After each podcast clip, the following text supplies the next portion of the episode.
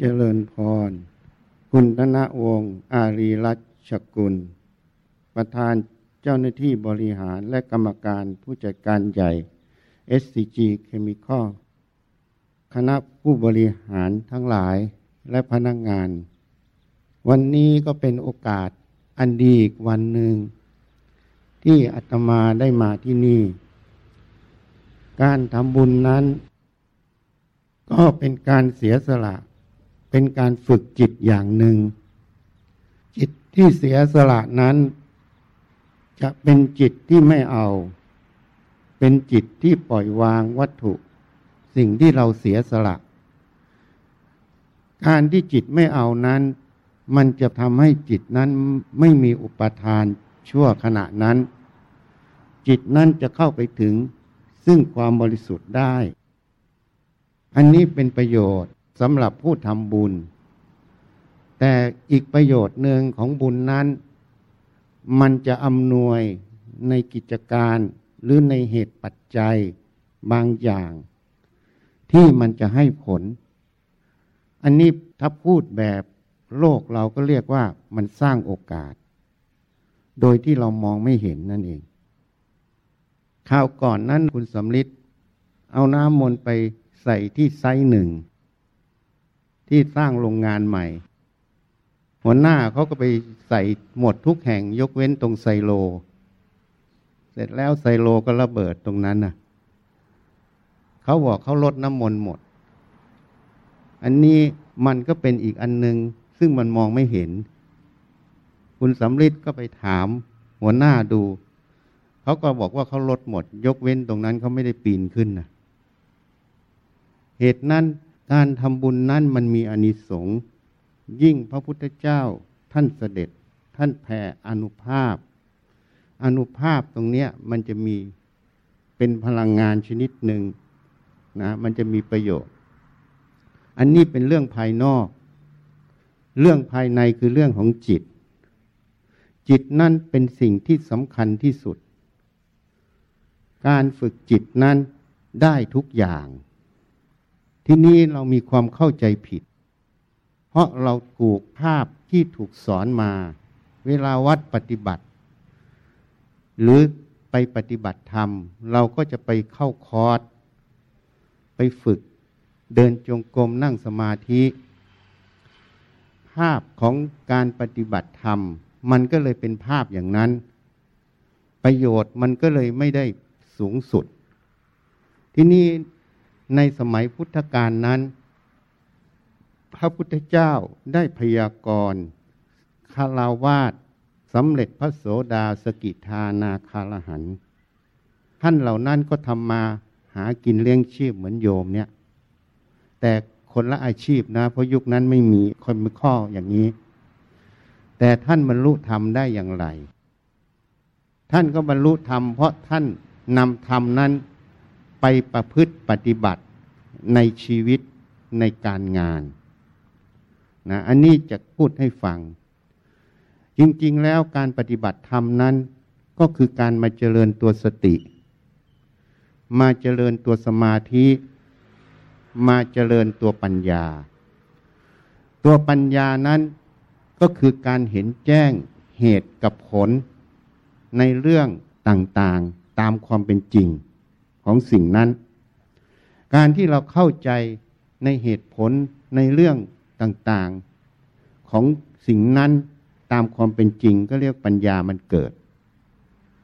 เอาง่ายๆ อย่างวิศวกรรมก่อสร้างเนี่ยเขาก็ได้ศึกษาเรื่องแรงเรื่องอะไรทุกอย่างมา ศึกษาทั้งวัสดุอุปกรณ์ในการก่อสร้าง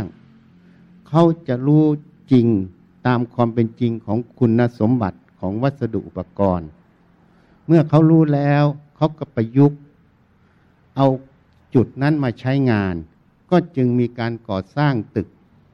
ตั้งแต่ชั้นจนถึงร้อยชั้นก็มี มันก็อยู่ได้ แต่ถ้าวิศวกรนั้นไม่รู้ถึงความรู้ที่ถูกต้องคือความจริงของเรื่องของแรง เรื่องของคุณสมบัติวัสดุอุปกรณ์ การก่อสร้างนั้นก็จะเกิดปัญหาเกิดวิบัตินั่นเองนะเหตุนั้นทุกอย่างปัญญานั้นเป็นสิ่งที่สำคัญ ปัญญานั้นต้องรู้แจ้ง รู้จริงตามความเป็นจริงของเรื่องนั้น อันนี้จับประเด็นให้ได้ก่อนนะ ถ้าเราจับประเด็นนี้ได้ เราจะประยุกต์ธรรมะไปอยู่ในชีวิตเรา ไปอยู่การดำเนินชีวิต การดำเนินชีวิตนั้นมันมีสองส่วน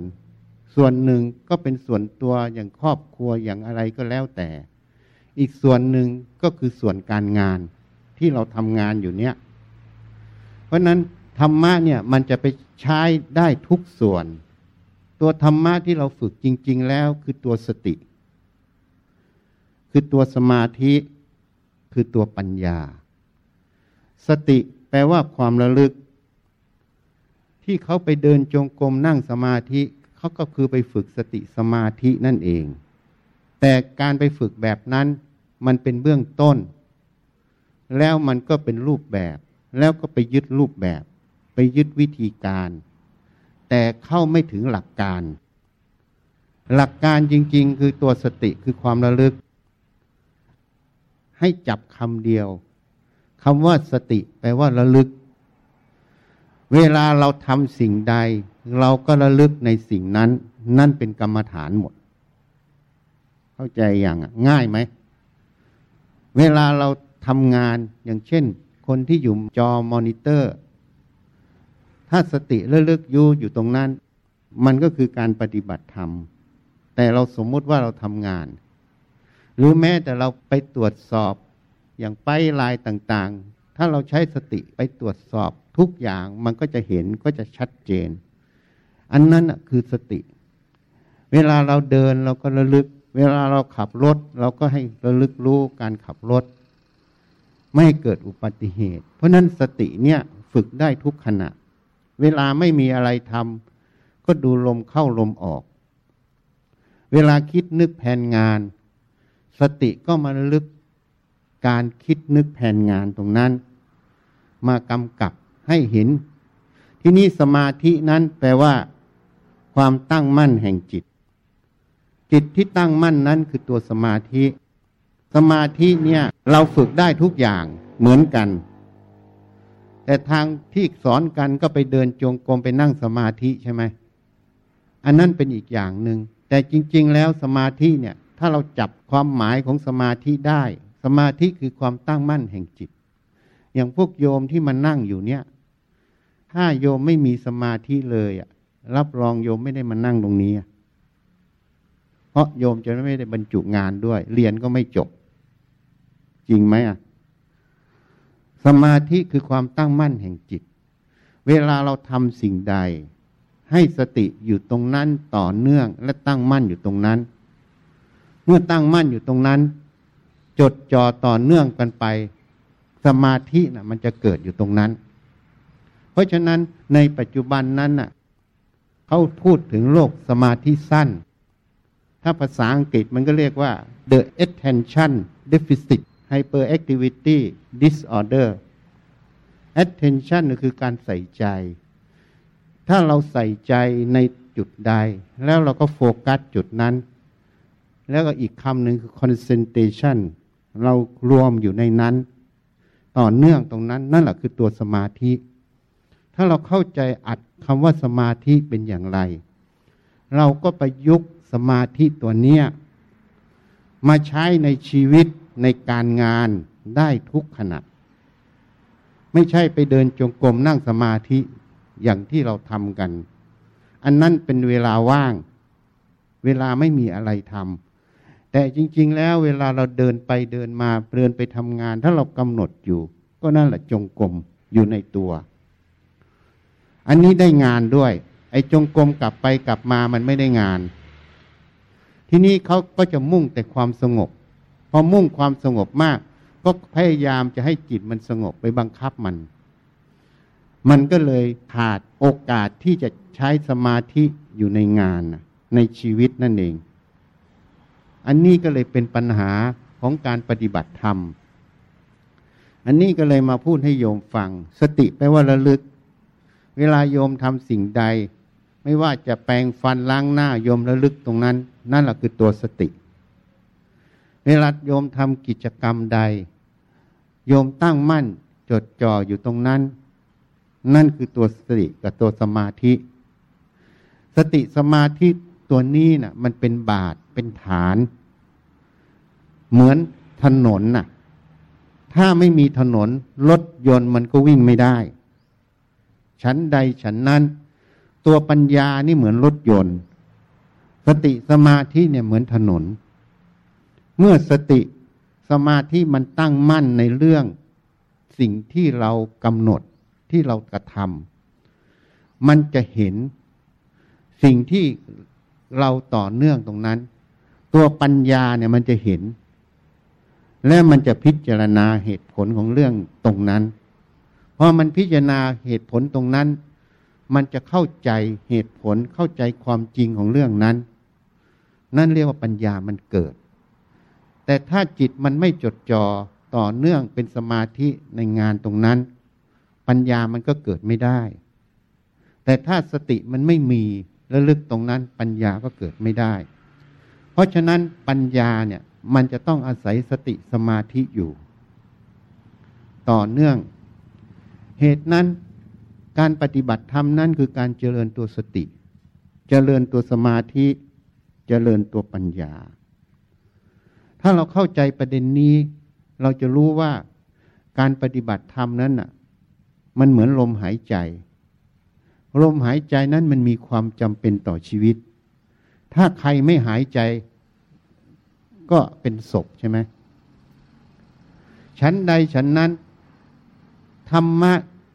นั่นน่ะ คือตัวสติสมาธิตัวปัญญาเนี่ย มันอยู่ในชีวิตของเรา ที่นี่เราไม่เข้าใจ เพราะเราไปสอนกัน มันเลยไปแยกวัด แยกบ้านออก แล้วก็ไปสร้างวิธีการทำให้ยุ่งยากทำให้เข้าใจผิด ว่านี่มันเป็นเรื่องของพระ เรื่องของโยมไม่เกี่ยว ถ้าโยมไม่เกี่ยวทำไมสมัยพุทธกาลพุทธเจ้าจึงพยากรณ์โยมสำเร็จพระโสดาสกิทานาคาลหันได้อะแล้วเขาก็ไม่ได้มาเดินจงกรมนั่งสมาธิถือศีลแปดในบ้านไม่ทำอะไรนะเขาก็ทำมาหากินเหมือนเราทำเนี่ย แต่เขาเจริญสติสมาธิอยู่ในงาน และเขาก็พิจารณาเหตุผลในงาน จิตนั่นก็เลยถูกฝึกให้มีเหตุมีผล ฝึกให้วิเคราะห์วิจัยหาความจริงในเรื่องนั้น เมื่อวิเคราะห์วิจัยหาความจริงในเรื่องนั้น เวลาสติสมาธิมันมีพลังมากเนี่ย มันจะย้อนเข้ามาในจิตเรา จิตจะรู้ว่ามันย้อนในจิตเราก็รู้ตอนที่มันคิดนึก เวลามันคิดนึกแล้วเรารู้ทันความคิด รู้เหตุผลของความคิด เมื่อรู้ทันเหตุผลความคิด เวลามันคิดผิด มันมีอุปทาน ยึดมั่นถือมั่น ความทุกข์ในใจมันจะมี เพราะนั้นสติสมาธิเนี่ย มันก็จะจับความทุกข์นั้นอะมาเป็นเครื่องระลึก แล้วตั้งมั่นพิจารณาว่าทุกข์นั้นอะที่มันอยู่ในใจเราเนี่ย มันเกิดจากสาเหตุอะไร เมื่อพิจารณาเห็นตรงนี้ มันก็จะเห็นตัวอุปทาน ตัวไม่รู้จริงที่เรียกว่าอาวิชชา เมื่อเห็นตรงนี้มันก็วาง วางความทุกข์ในใจมันก็ดับไง นี่ทุกข์มันจะมีพูดโดยรวมก็คือความไม่รู้จริงคืออวิชชา ในเรื่องนั้นแล้วก็เกิดอุปทาน อันนี้พูดโดยรวม แต่ถ้าพูดโดยแยกมันก็จะมีตั้งแต่เรื่องทะเลาะกับแฟนก็มี เรื่องทะเลาะกับผู้ร่วมงานก็มี อันเนี้ยมันไม่รู้จริง ในปฏิสัมพันธ์กัน มันก็เกิดปัญหาได้ ที่นี่มันก็มีเยอะแยะไปหมดที่ให้เกิดทุกข์ อันนี้ให้เข้าใจ เหตุนั้นจริง ๆ สติสมาธิปัญญาโยมเนี่ย ฝึกมาตลอด ที่อาตมาพูดในเบื้องต้น ถ้าโยมไม่มีเนี่ยโยมไม่ได้มานั่งตรงนี้หรอก เพราะโยมจะเรียนไม่จบ ต้องย้อนไปสมัยเป็นนักศึกษานะ ยมลองย้อนตัวเองไปดู จริง ๆ เวลาโยมอ่านหนังสืออะมันจะมีบางช่วงที่เราอ่านหนังสือ มันตั้งมั่นแล้วมันเข้าใจอะ ในบทเรียน นั่นแหละตอนนั้นเรามันมีสติสมาธิอยู่ จริง ๆ มันฝึกอยู่ แต่มันไม่ต่อเนื่อง แล้วมันไม่กว้าง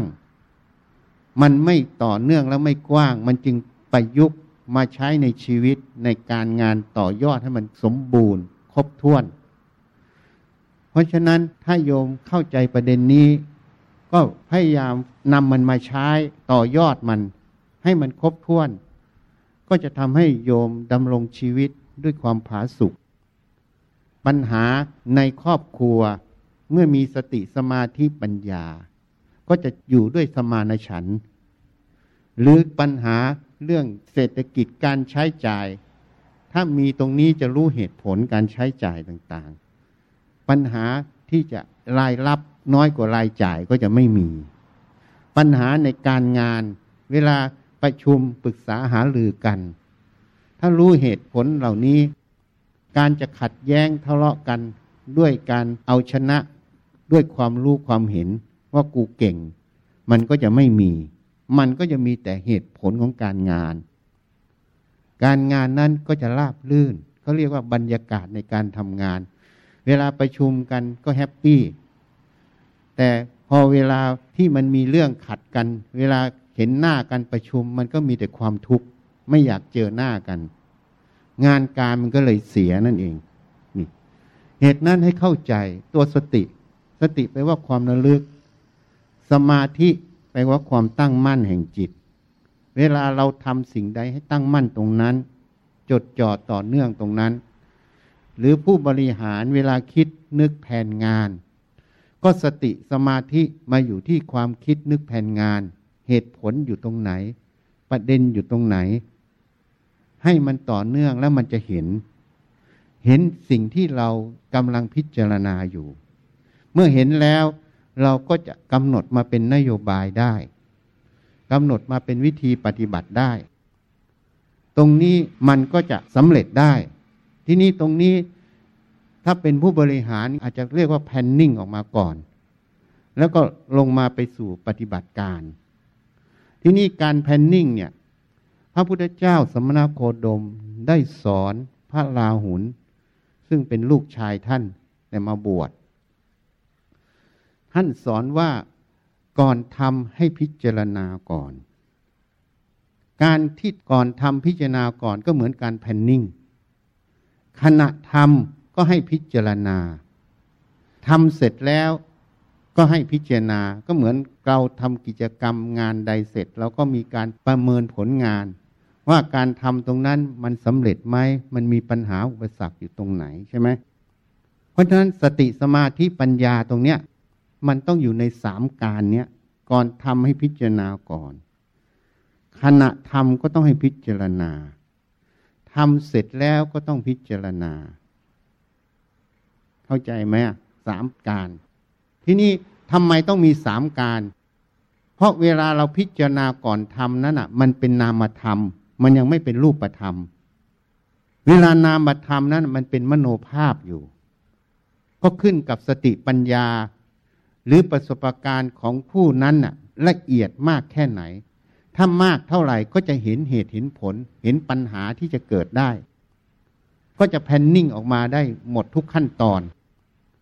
แต่การที่มันเป็นนามธรรมอยู่เนี่ย มันยังไม่เป็นรูปธรรมให้ปรากฏ เวลาเราไปทำจริง ๆแล้ว มันก็อาจจะเกิดปัญหาที่เรายังมองไม่เห็น เราก็ต้องพิจารณาเพื่อปรับปรุงให้มันถูกต้องตามสถานการณ์ปัจจุบันเหตุปัจจัยตรงนั้น ราะฉะนั้นแพนนิ่งเนี่ย มันแพนได้ แต่มันไม่ใช่ยึดร้อยเปอร์เซ็นถ้ายึดร้อยเปอร์เซ็นเมื่อไหร่แพนนิ่งตัวนั้นเป็นปัญหา ไม่ใช่ตัวส่งเสริมงานแพนนิ่งน่ะมันเป็นไกด์ไลน์ให้เรารู้ว่าเราจะทำอะไรยังไง แต่ถ้าแพนนิ่งนั้นไม่ตรงเหตุปัจจัย ขณะที่ทำอะ มันมีสิ่งที่เราคาดไม่ถึงหรือมองไม่เห็น ตรงเนี้ยมันจะเกิดปัญหา เพราะนั้นท่านจึงแนะนำว่าขณะทำให้พิจารณา พิจารณาเหตุปัจจัยตรงนั้น ก็คือ factor ต่าง ๆ นั่นเองถ้าพูดเป็นภาษาอังกฤษ หรือพูดภาษาไทยเรียกว่าองค์ประกอบต่างๆ องค์ประกอบอย่างเช่นในงาน ก็จะมีเรื่องของความรู้ในงาน อย่างเช่น การก่อสร้างโรงงานอย่างเงี้ย มันจะมีความรู้มีทั้งโมเดลของโรงงาน แล้วก็มีทั้งคนที่ไปทำงาน คนที่ทำงานทุกคนก็จะมีความรู้ความเห็นของแต่ละคนอีก พวกเนี้ยเป็นองค์ประกอบหมด เป็นแฟกเตอร์หมด เป็นเหตุปัจจัยหมด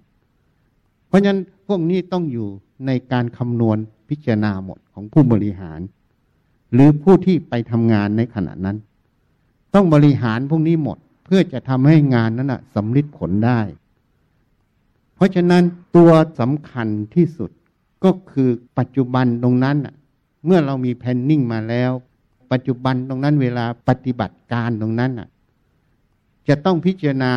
เหตุปัจจัยณปัจจุบันตรงนั้น แล้วก็ต้องปรับให้มันตรงเหตุปัจจัยตรงความจริงตรงนั้น งานมันจึงจะสำลิดผล การที่เราปรับได้ตรงเหตุปัจจัยณปัจจุบันตรงนั้น นั้นเรียกว่ามัชชิมาปฏิปทา เรียกว่าทางสายกลาง บางทีเราทำงานเนี่ยอย่างเช่นเราต้องการผลประกอบการมากเนี่ย เราก็ตั้งตัวเลขไว้สูง แต่เวลาเกิดขึ้นมาอย่าง SCG Chemical เนี่ย ก็ตั้งเป้าไว้อย่างเงี้ย แต่ช่วงที่ผ่านมามันทำไมไม่ได้เป้า เพราะมันเกิดเหตุการณ์สงคราม เกิดเหตุการณ์ราคาน้ำมันมันขึ้น ถูกไหม อันนี้มันไม่ได้อยู่ในที่เราคำนวณตอนแรก มันมีเหตุปัจจัย ซึ่งเราต้องปรับ ก็ปรับแล้วเราก็ต้องยอมรับความจริงตรงนี้ ว่ามันเกิดอย่างนี้มันจึงเป็นอย่างนี้ แต่ถ้าเราไปติดอยู่ที่เป้าสูงๆตรงนั้น ความทุกข์มันก็เกิดเห็นยังจะบังคับพนักงงานตั้งแต่ตัวเองจนถึงลูกน้อง มันก็ไม่มีทางจะได้กำไรเยอะ เพราะเหตุปัจจัยมันไม่ให้ ราคาน้ำมันมันกำหนดถูกไหมนี่ เพราะฉะนั้นเราต้องตรงในปัจจุบันตรงนั้น ต้องปรับให้ตรง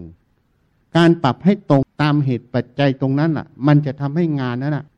ได้ประสิทธิภาพประสิทธิผลสูงสุด ใน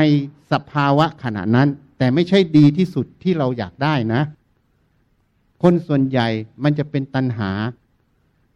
มันต้องการอยากได้ดีสุด แต่เหตุปัจจัยมันไม่ให้ พอไม่ให้ก็นั่นเรียกว่าตัณหามันเกิด มันก็เลยเป็นทุกข์ใจ อันนี้ต้องยอมรับความจริง เพราะนั้นดูง่าย ๆ จะยกตัวอย่างอีกตัวอย่างหนึ่งเทียบให้ฟัง เวลาเราขับรถเนี่ย เชื่อว่าทุกคนในที่นี้ขับรถเป็นทุกคนโยมเคยมาพิจารณาไหมอะเวลาโยมขับรถไปติดไฟเขียวไฟแดงเนี่ย โยมจะเหยียบเบรกหรือเหยียบคันเร่ง มันอยู่ที่โยมอยากเหยียบเบรกหรืออยากเหยียบคันเร่ง มันอยู่ที่ไฟเขียวกับไฟแดงต่างหากจริงไหม เวลารถมันติด โยมจะเหยียบเบรกหรือเหยียบคันเร่ง ก็ต้องเหยียบเบรกเวลาถนนว่างเนี่ยโยมก็ต้องเหยียบคันเร่งถูกไหมสิ่งที่โยมเหยียบเบรกเหยียบคันเร่งเนี่ย มันเป็นความต้องการของเราไหมจริง ๆ เราเดินทางเราก็อยากถึงเร็วใช่ไหมอยากถึงเร็วปลอดภัยโดยสวัสดิภาพใช่ไหมแต่ที่เราถึงช้าเพราะอะไร เพราะเราเหยียบคันเร่งตลอดไม่ได้ เพราะรถมันติด มันบังคับให้เราต้องเหยียบเบรกจริงไหมเพราะการเหยียบเบรกเหยียบคันเร่งเนี่ย มันอยู่ที่อะไรเป็นตัวกำหนด อยู่ที่เหตุปัจจัยข้างนอกเป็นตัวกำหนดโยมจับหลักตรงนี้ให้ดีนะ ถ้าโยมเข้าใจตรงนี้เนี่ย โยมจะไปบริหารธุรกิจหรือทุกอย่างได้หมด อันนี้เป็นหลัก นี่คือตัวปัญญา เราต้องอ่านเหตุปัจจัยให้ออก การอ่านเหตุปัจจัยให้ออกที่เราเห็นน่ะตัวเนี้ยมันจะกำหนดให้เราเดิน หรือกำหนดให้เราหยุดเดิน เหมือนรถเนี่ยถนนมันว่างมันก็กำหนดให้เราเหยียบคันเร่งพอรถคันหน้ามันติดมันเหยียบเบรกถ้าเราเหยียบคันเร่งมันก็ต้องไปชนท้ายเขาใช่ไหมมันก็ต้องเหยียบเบรกการที่เราเหยียบเบรกเหยียบคันเร่งเนี่ย เราไม่ได้เหยียบตามความต้องการของเรา เพราะเราต้องการไปถึงเร็ว แต่เหตุปัจจัยข้างนอกมันเป็นตัวกำหนด อันนี้โยมศึกษาให้ดีนะ เพราะนั้นการช่วงชิงธุรกิจเหมือนกัน อย่างเจ้าสัวธนินเนี่ยเขาอ่านข้างหน้าออก เขารู้ว่าช่วงไหนเขาจะเหยียบเบรกเหยียบคันเร่ง เขาจึงสร้างอาณาจักรเขาได้ อันนี้เขาเรียกว่าปัญญาอย่างหนึ่ง เพราะฉะนั้นจุดสำคัญที่สุดเราต้องอ่านเหตุปัจจัย ถ้าพูดทางโลกก็ว่า ใครมีข้อมูลแน่นกว่าใครใช่ไหมไอ้ที่ข้อมูลทั้งหมดนั่นอะ อันนั้นคือการที่เราจะพยายามอ่านแฟกเตอร์คือเหตุปัจจัยทั้งหมดข้างนอก ถ้าใครได้ข้อมูลตรงที่สุด แล้วอ่านตรงความจริงของเหตุการณ์ตรงนั้น คนนั้นก็จะช่วงชิงโอกาสได้ เหนือคนอื่นจริงไหมนั่นคือปัญญามันทำงานนั่นเอง ข้อมูลมันก็คือตัวที่จะมาบอกเหตุปัจจัยเรานั่นเอง เข้าใจอย่าง เพราะนั้นการทำงานเนี่ย หรือการดำรงชีวิตแม้แต่บุคคล เวลาประชุมหาลือกัน ก็ต้องรู้เหตุปัจจัยของแต่ละคน เหตุปัจจัยของคนที่ทำงานร่วมกันหนึ่งขึ้นกับองค์ความรู้ในวิชาชีพ จริงไหมสองต้องขึ้นกับนิสัยทัศนคติความเห็นของคนนั้นด้วย ถ้าคนที่เป็นมืออาชีพ ก็จะพูดแต่เรื่องงานไม่เอาอารมณ์ ไม่เอาความเห็นตัวเองเข้าไปเกี่ยวในงานถูกไหมแต่คนที่เป็นเด็กหน่อย ก็จะมีเรื่องอารมณ์ มีเรื่องความเห็นตัวเองเข้าไป งานก็ไม่ร้อยเปอร์เซนสมัยพี่ชายตมาเป็นที่ปรึกษาของธนินเจียวรานนท์เขาบอกว่าเวลาทำงานประชุมกันเนี่ยคุยกันแค่ครึ่งชั่วโมงก็จบแล้วเรื่องงานอะไอ้ที่สามชั่วโมงเดี๋ยวไปเคลียร์เรื่องปัญหาระหว่างกันของผู้ร่วมประชุม ต้องไปปรับความรู้ความเห็นของผู้ร่วมประชุมนั่นเอง ถ้าพูดถึงงานเนี่ยครึ่งชั่วโมงจบ เพราะสมัยนั้นพี่ชายตมาทำงานมาก แล้วเขาไม่มีเวลา เวลาคนจะมาปรึกษาเลขาจะต้องถามว่าคุณจะคุยกับเจ้านายฉันกี่นาที เพราะเจ้านายฉันไม่มีเวลาให้คุณได้คุยนานนั้นคนจะมาปรึกษาต้องทำการบ้านมาหมด แล้วต้องเข้าประเด็นเลย ว่าปรึกษาประเด็นไหน โครงการเหล่านั้นอะไรมาเป็นยังไง แล้วเขาจะให้คำแนะนำห้านาทีก็ต้องจบ เพราะเขาทำงานมาก เขาไม่มีเวลาให้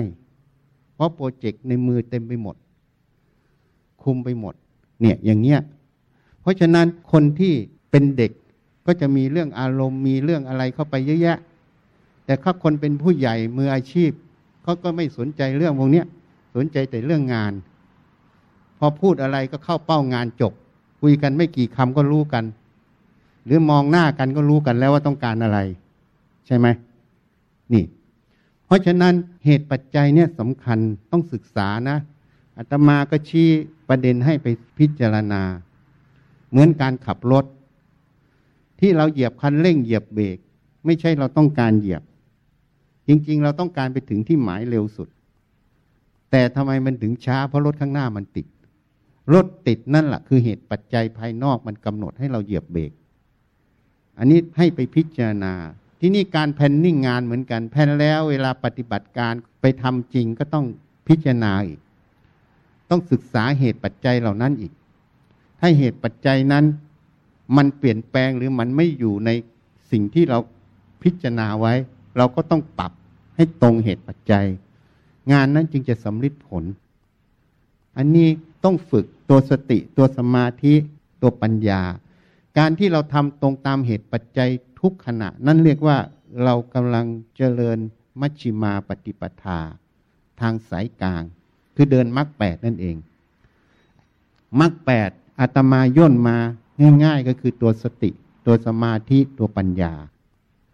เมื่อใดที่เราใช้ตัวนี้อยู่ก็คือเราเดินมรรคแปดนั่นเอง จริงๆ แล้วการขับรถเนี่ยมันเป็นโมเดลหนึ่ง ซึ่งมันให้ข้อมูลเราตลอด และเราต้องตัดสินใจตลอด เราจะแซง เราจะชะลอ เราจะแอบซ้าย แอบขวา มันอยู่ที่เหตุปัจจัยรถถนน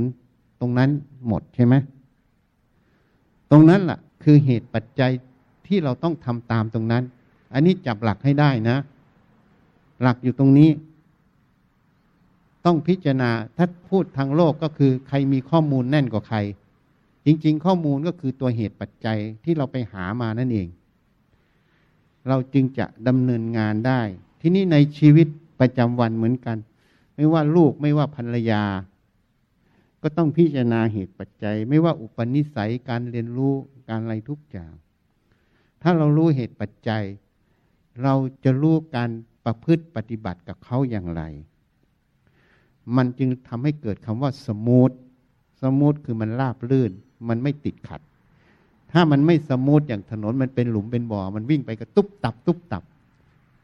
เพราะฉะนั้นถ้าเรารู้เหตุปัจจัยและทำตามเหตุปัจจัยตรงนั้นได้ ตรงเท่าไหร่ ตรงนั้นคือประโยชน์นั่นเองนะ แม้แต่การทำบุญแม้แต่อะไรทุกอย่างเป็นเรื่องเหตุปัจจัยหมดนะ เมื่อเช้าคุณสำริดก็บอกว่า อยากให้ถ่ายทอดไปเวียดนาม แต่พอดีบอกมาช้าไปหน่อยไม่ได้เตรียม จริง ๆ แล้วคนถ่ายทอด ให้ทางนั้นอนุโมทนา ถ้าทางนู้นทำกุศลและยิ่งจิตพนักงานเป็นกุศลเท่าไหร่ จะรับอนุภาพได้มาก ปัญหาบางอย่างที่เรามองไม่เห็นนะเรื่องที่เรามองไม่เห็น มันก็เป็นเหตุปัจจัยอันหนึ่งนะเรื่องที่มองไม่เห็นเนี่ย มันก็จะแก้ไปโดยเราไม่รู้ตัวนะ อันนี้ก็เป็นเหตุปัจจัยหนึ่ง ของความเจริญ ทุกอย่างไม่มีอะไรวิเศษนะ อย่าไปเข้าใจผิดว่าต้องวิเศษ ทุกอย่างไปตามเหตุปัจจัย หรือที่เรียกว่าวิถีกรรม เข้าใจไหมบุญกุศลเนี่ยเป็นเหตุปัจจัยฝ่ายบวก อกุศลบาปนั่นเป็นเหตุปัจจัยฝ่ายลบ เท่านั้นน่ะ ในโลกเนี่ยไม่มีอะไรวิเศษ เป็นไปตามเหตุปัจจัยหมด เพียงแต่เหตุปัจจัยบางเรื่อง เครื่องมือเราไม่ถึงเราไม่เห็น อย่างพวกเรื่องของกายทิพย์เรื่องของอนุภาพพุทธเจ้า ถ้าเรามีเครื่องมือเราจะเห็นนะ ให้เชื่อกรรม ให้ใช้สติปัญญา ให้พิจารณา การใช้สติปัญญานี่ก็คือการใช้เหตุปัจจัยหนึ่ง ถ้าเราใช้ตรงนี้ชีวิตเราก็จะราบลื่น การงานก็จะราบลื่น ลของงานก็จะสมบูรณ์ อันนี้แนะนำให้ เพราะฉะนั้นถ้าโยมเข้าใจอย่างนี้เนี่ยธรรมะมันจึงอยู่ในชีวิตเราหมด สติสมาธิปัญญามันต้องฝึกทุกขณะ ที่นี่เมื่อนำทำสมาธิก็ได้บอกอีกอย่างหนึ่งพุทธเจ้าสมณโคดมท่านเน้นเรื่อย ต้องพักจิตนะ โดยเฉพาะผู้บริหาร เวลาคิดเงือกมันต้องใช้ปัญญามันต้องพิจารณามาก พอการใช้ปัญญาพิจารณามากเนี่ยความคิดมันมาก สมองมันจะล้า มันบริโภค energy เยอะ energy ตัวเนี้ย สมองมันใช้กูโคสอย่างเดียวนะ น้ำตาลอย่างอื่นมันไม่ได้ใช้ มันใช้น้ำตาลกูโคสอย่างเดียว ที่จะไปผลิตเป็นพลังงาน เพราะฉะนั้นต้องพักจิต วิธีพักจิตก็อย่างที่บอก ให้ทำจิตให้เป็นสมาธิจะนั่งยังไงห้านาทีสิบนาทีก็ได้ ปล่อยให้มันสบายสบายนะ ไม่ต้องไปข้าเครียดไม่ต้องไปบังคับทำใจให้สบายสบายดูลมเข้าลมออก ถ้าอยากได้ง่ายอีกอย่างหนึ่งก็ระลึกถึงอนุภาพพระพุทธเจ้า ขอบารมีท่าน ถ้าบารมีท่านมา มันก็จะทำสมาธิง่ายทำไม่ได้ทำเพื่อผู้วิเศษ ไม่ได้ทำเป็นเหนือผู้อื่น แต่ทำเพื่อพักจิต พักจิตแล้วเวลาเรามาพิจารณางานในชีวิตประจำวันเนี่ย เราก็ใช้สติสมาธิในงานแล้ว ไม่ใช่ใช้เพื่อพักจิตแล้วนะ มันก็จะทำให้งานนั้นอะ มันมีประสิทธิภาพประสิทธิผลจากการพิจารณามากขึ้น เรียกว่ามันแหลมคมขึ้น ต้องพักจิตนะสำคัญที่สุด ทีนี้ถ้าเราไม่พักธาตุขันเราใช้บ่อย จิตกับกายมันสัมพันธ์กัน ยิ่งมีความเครียดสูงโลกมันก็จะถามหาเร็วขึ้น สุขภาพมันก็เสื่อมลงเร็วขึ้นนะ อันนี้มันสัมพันธ์กัน เรายังต้องอาศัยกายเนี่ยทำงานอยู่ เหมือนรถยนต์อะเวลามันเสียเราก็ต้องซ่อมมัน แต่บางทีอย่างโรงงานเนี่ย มันยังไม่ได้เสียเลยมีตารางซ่อมบำรุงแล้วใช่ไหมไม่ใช่เสียก่อนใช่ไหมซ่อมบำรุงไว้ก่อนใช่ไหมอุปกรณ์บางอย่างถึงเวลาเปลี่ยนก็เปลี่ยนเลยใช่ไหม ยังดูสภาพดีอยู่เลย แต่พอมันเสียแล้วมันไม่คุ้มใช่ไหมเนี่ย ร่างกายก็เหมือนกัน มันเหมือนกับที่เราซ่อมบำรุงโรงงานนั่นเอง สิ่งที่เราทำทั้งหมดเนี่ย มันคือตารางซ่อมบำรุงอยู่ในตัวด้วย ให้เข้าใจให้ถูกต้องนะ วันนี้ก็แนะนำสั้น ๆนะ ให้รู้จักคำว่าสติแปลว่าความระลึก สมาธิแปลว่าความตั้งใจมั่น เวลาเราตั้งมั่นในกิจการใด นั่นแหละคือการฝึกสมาธิ ที่นี่เด็กเล็ก ๆ บางทีโยมมีลูกเล็ก ๆ โยมจะไปให้นั่งสมาธิเนี่ย เด็กมันเล่นนะ มันไม่เอาหรอก เพราะฉะนั้นถ้าเราจับหลักสมาธิไปว่าความตั้งมั่นแห่งจิตเนี่ย เราก็หาของเล่นอะที่เขาศึกษาแล้วให้มันมีคอนเซนเทรตมี attention อยู่ตรงนั้นอะมีจินตนาการทำอยู่ตรงนั้นยาวขึ้นอะ มันก็คือการฝึกสมาธิ แต่ไม่ใช่มานั่งดูลมหายใจเข้าพุทธออกโทนะ เพราะฉะนั้นถ้าเราจับหลักสมาธิได้เนี่ย เราสามารถประยุกต์วิธีอะไรก็ได้ให้มันได้สมาธิ แล้วก็ประยุกต์ให้มันถูกวัยอย่างพวกโยมเนี่ยอายุมากเนี่ย ก็พูดเหตุผลให้ฟังได้ แต่เด็กเล็กเนี่ย มันไม่มีเหตุผล มันอยู่วัยเล่น แทนที่วัยเล่นเราจะให้ฝึกสมาธิเราก็หาของเล่นให้มันให้มันฝึกสมาธิจากของเล่น เข้าใจอย่าง เพราะนั้นถ้าเราจับหลักอย่างนี้ได้ เราก็จะประยุกต์วิธีการได้ จะใช้วิธีการอย่างไรให้เหมาะสมต่อช่วงต่อวัย มันก็จะเป็นประโยชน์ต่อลูกนะ อันนี้มันมีตัวอย่าง บางอย่างพ่อไม่ได้สอนลูกไปยุ่งแต่งงานนะ ลูกก็เลยไม่ได้เรียนรู้ห่างไกลพ่อแม่ แล้วพอโตขึ้นมาพ่อแม่ก็ทุกข์ใจ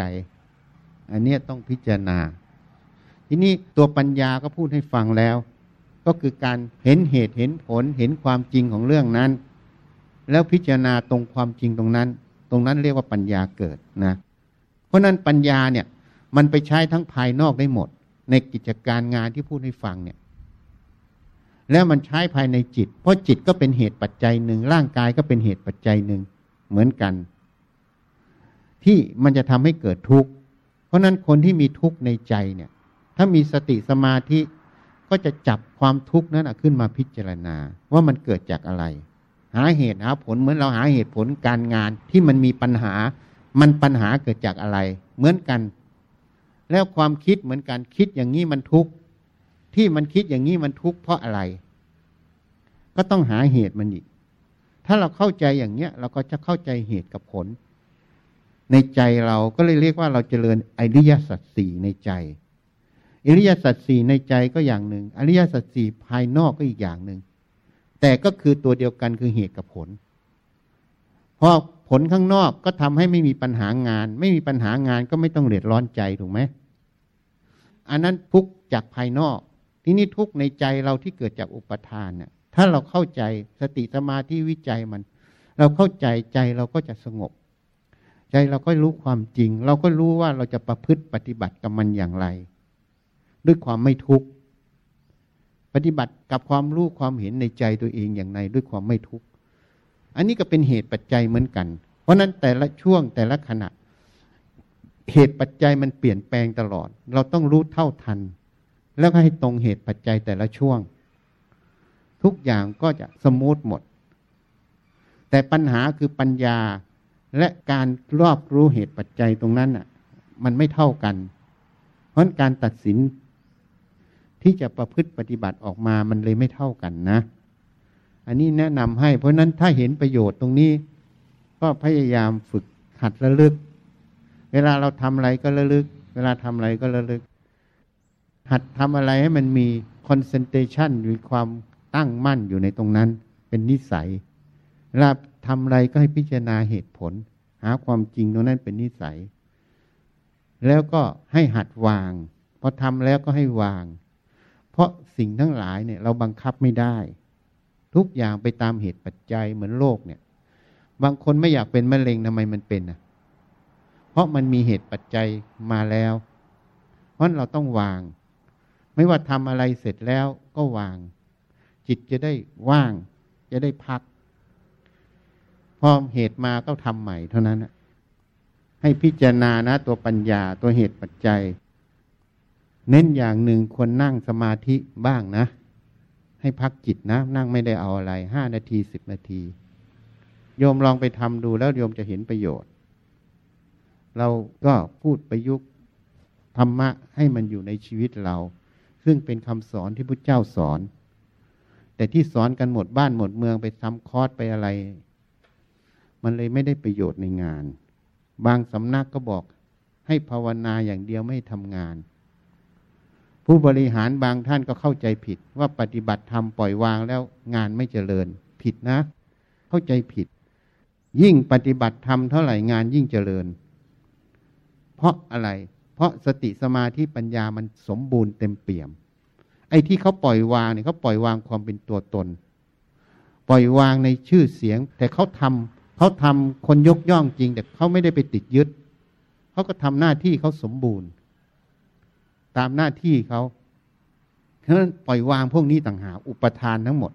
ยิ่งปล่อยวางอุปทาน เรายิ่งพิจารณาเหตุปัจจัยเห็นชัดนะไอ้เป็นตัวตนน่ะ มันบังอยู่ เวลาเราพิจารณาเรื่องใดความเป็นตัวตนเนี่ยมันบัง มันบังอยู่ทำให้ปัญญาตรงนั้นอะ มันไม่สูงสุด ไม่ขาวรอบ เพราะนั้นงานบางอย่างมันเลยมองไม่เห็น เพราะนั้นเข้าใจผิด มีผู้บริหารที่ SCG ตอนนี้ขายไปให้ปตท GC แล้ว เนี่ยก็บอกว่าไม่ส่งเสริมการปฏิบัติธรรม เพราะทำให้งานมันไม่เจริญ จริง ๆ ท่านเข้าใจผิด ยิ่งปล่อยวางงานยิ่งต้องเจริญ ถ้าปล่อยวางแล้วงานถอยหลัง แสดงว่าไม่ได้ปฏิบัติธรรมจริง เพราะปฏิบัติธรรมจริงตัวสติสมาธิปัญญาเนี่ย มันไม่โง่ เพราะนั้นไปทำงานภายนอกนิสัยของคนที่ปฏิบัติตรงเนี้ย จะต้องทำงานให้เกิดประสิทธิภาพประสิทธิผลสูงสุด เพราะแม้แต่จะอู้งานก็ไม่มี เข้าใจไหมเพราะเขาไม่มีตัวไปอู้ แม้แต่จะเอาตัวตนเข้าไปทำในงานก็ไม่มี มีแต่เรื่องงาน แต่ทำแล้วเขาไม่ยึด เขาปล่อยวางไม่ใช่เป็นของเขา ราะนั้นงานจึงต้องเกิดประสิทธิภาพประสิทธิผลสูงสุด อันนี้เป็นความเข้าใจผิด เพราะไปจับว่าปฏิบัติธรรมแล้วปล่อยวาง งานการก็ไม่ทำไม่ใช่ อันนั้นมันเกียจค้าน เกียรติค้านก็ยังเป็นอารมณ์ของจิตที่ไปยึดยึดความเกียรติค้านเป็นของเรา ก็เลยตามตัวเกียรติค้านไปใช่ไหมเพราะคนปฏิบัติธรรมจะไม่มีเกียรติค้าน มีแต่เหตุปัจจัยที่ควรทำไม่ควรทำเพ ราะนั้นผลงานมันต้องเกิดประสิทธิภาพประสิทธิผลสูงสุด ถ้ายังไม่เกิดแสดงว่ายังไม่ปฏิบัติธรรมจริง นี่เข้าใจผิดหมดเลย เพราะนั้นควรประยุกต์ตรงเนี้ย ต้องฝึกตรงนี้ ส่วนใหญ่เราฝึกเราจะไปเข้าคอร์สไปเดินจงกรมนั่งสมาธิก็เหมือน ไปชกกระสอบทราย แต่ไม่เคยขึ้นชกจริง ฝึกแค่พละกำลัง ไม่ได้ประยุกต์มาอยู่ในชีวิตทุกช่วงทุกเวลา ธรรมะมันต้องอยู่ในชีวิตเลยพระเจ้าสมณโคดมจึงแนะนำว่า ธรรมะเนี่ยต้องนำมาใช้ในทางโลกและทางธรรม ยิ่งใช้ในทางโลกทางธรรมมากเท่าไหร่ ยิ่งจะเข้าใจธรรมะมากขึ้นเท่านั้น เพราะนั้นบางสำนักสอนไม่ให้ทำงานให้ภาวนาอย่างเดียว อันนั้นผิด ผิด เพราะว่าสติสมาธิปัญญามันอยู่ได้ทุกขณะแต่เราไปสมมุติว่างานถูกไหม แต่มันเป็นเรื่องเหตุปัจจัยหมด เรื่องของการพิจารณาเหตุปัจจัยหมด สมมุติมันว่างาน แต่จริงไม่ใช่งาน แม้แต่เดินจงกรมนั่งสมาธิก็เป็นเรื่องเหตุปัจจัยหมด แต่เราไปสมมุติว่าภาวนาเลยแยกภาวนากับงานออก มันก็เลยเห็นผิดประเด็นเนี้ยถ้าเขาถามพระพุทธเจ้าได้จะรู้ท่านแนะนำว่าต้องใช้ในชีวิต ใช้ในการงาน ใช้ทั้งทางโลกทางธรรม ยิ่งใช้เท่าไหร่ ความเข้าใจในธรรมะ ความละเอียดของจิตจะยิ่งมากขึ้น ไม่ใช่เป็นข้อเสียนะ เพราะนั้นถ้าใครมาแอบอ้างว่าปฏิบัติธรรมแล้วงานเสียเนี่ยแสดงว่าผิด ผิดมาก ไม่ตรง วันนี้ก็แนะนำแต่หัวข้อให้นะ ให้ไปไปยุกใช้ จริง ๆ ไม่อยากมานะพบแก่แล้วป่วยแล้ว แต่ก็เคยมาก็พยายามมาเหมือนกัน เข้าใจเนาะใครจะถามอะไรก็ได้นะ แต่เราไม่ใช่ผู้วิเศษนะ อย่าถามเรื่องที่มันเป็นผู้วิเศษ ทุกอย่างขึ้นกับสติปัญญานะจำไว้ แล้วสติสมาธิปัญญาต้องฝึกนะ เราแนะนำให้ลองไปทำดูห้านาทีสิบนาทีก็ได้ ตอนทำสมาธิมันไม่สงบก็ช่างมันทำใจสบายสบายเผลอแล้วแล้วไปทำไปเรื่อยๆ เหมือนเราสอนเด็กอะ แรกๆมันก็ไม่เข้าหรอก นานเข้ามันก็ค่อย แต่ทำไม่ได้ต้องการอะไรทำเพื่อพักจิต แล้วเวลาไปทำงานไม่ต้องไปทำสมาธินะทำสมาธิในงานไปเลย เวลาเราคอนเซนเทรตในงานตรงนั้นน่ะนั่นแหละเราทำสมาธิอยู่แล้ว แล้วเวลาเราพิจารณางานแล้วเห็นชัดนั่นแหละแสดงว่ามีสมาธิสติอยู่นะ โอเคเนาะนะครับลำดับต่อไปนะครับจะเป็นการกล่าวถวายองค์พระ นะครับ ถวายผ้าไตรจีวร แล้วก็ถวายจตุปัจจัย ท่านผู้บริหารเนี่ยให้อธิษฐานเอานะ วันนี้นะ ในเรื่องการงานในเรื่องอะไรก็แล้ว แต่ให้อธิษฐานเอานะถูกเรื่องสุขภาพเรื่องอะไรอธิษฐานเอา เดี๋ยววันนี้ท่านก็จะให้พร ให้อธิษฐานเอา อันนี้มันเป็นตัวช่วย แต่ไม่ใช่ว่าแก้ได้ทุกอย่างนะ มันขึ้นกับวิถีกรรมขึ้นในเหตุปัจจัยเราด้วย การทำบุญการอธิษฐานเนี่ย มันเป็นเหตุปัจจัยหนึ่งที่มาส่งเสริม เหมือนเราช่วยหมูป่า ลูกศิษย์ที่ออสเตรเลียก็โทรมาอาจารย์ช่วยหน่อยเจ็ดวันแล้วยังไม่ออกจากถ้ำเลยหมูป่า ชีก็บอกอาจารย์สงสารเขาช่วยเขาหน่อยเขาบอกปล่อยเป็นกรรมเขาไปเถอะ ก็เศร้าซีเราเรื่อยก็เลย เอาที่นี่วิธีช่วยนะ เราไม่ใช่ขอพุทธเจ้านะ ศาสนาไม่ใช่ศาสนาขออ้อนวอน เราต้องสร้างเหตุ เพราะนั้นเราช่วยหมูป่า ก็ต้องทำเขาป่า อาศัยบุญนั่นอุทิศให้หมูป่า อุทิศให้คนที่ค้นหา และอุทิศให้จิตวิญญาณตรงนั้นถ้ำหลวงนางนอนที่เขาเข้าใจว่าเจ้าแม่นางนอนอะไรไม่มีจริงหรอกนะ เจ้าที่ไม่มีตรงนั้นมีแต่พวกผี แล้วพวกนี้ไม่ได้ทำเด็กนะ เด็กพวกเนี้ยเคยกักขังสัตว์ในอดีต กรรมตัวนี้มันให้ผลเหตุปัจจัยมันถึงพร้อมวันนั้นก็เลยทำบุญอุทิศให้ เวลาเราจะทำอะไรต้องสร้างเหตุก่อน ไม่ใช่อ้อนวอนนะ ต้องสร้างเหตุ นี่เราทำข้างหลังหมด ไม่ว่าเรื่องบ้านเมือง ไม่ว่าเรื่องวิกฤตช่วงนั้น ช่วยไว้หมด